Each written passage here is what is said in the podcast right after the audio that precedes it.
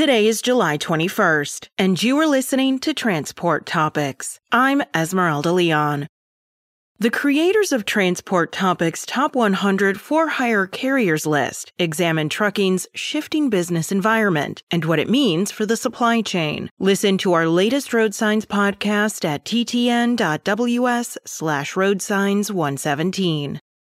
Now let's dive into the day's top stories.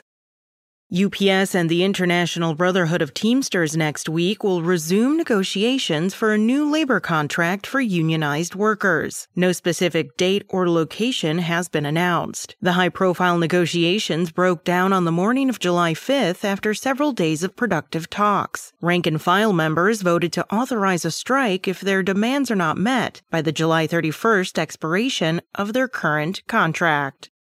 California state legislators are moving closer to a final vote on a bill that would, for roughly six years, require drivers to be in the cab at all times during the development of autonomous trucks. Earlier this month, the legislation, AB 316, unanimously passed out of the State Senate Transportation Committee after being approved earlier this year by the state's assembly. The bill has created a debate centering on whether the legislature should require drivers to remain in the cab even after developers and regulators say their heavy autonomous vehicles are ready to be deployed without drivers in the cab.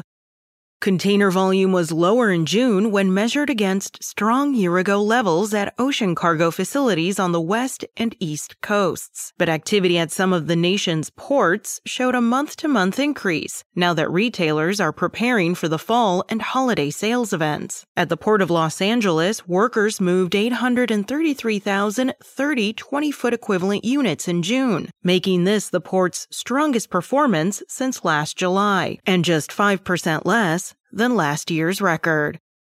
That's it for today. Remember, for all of the latest trucking and transportation news, go to the experts at ttnews.com.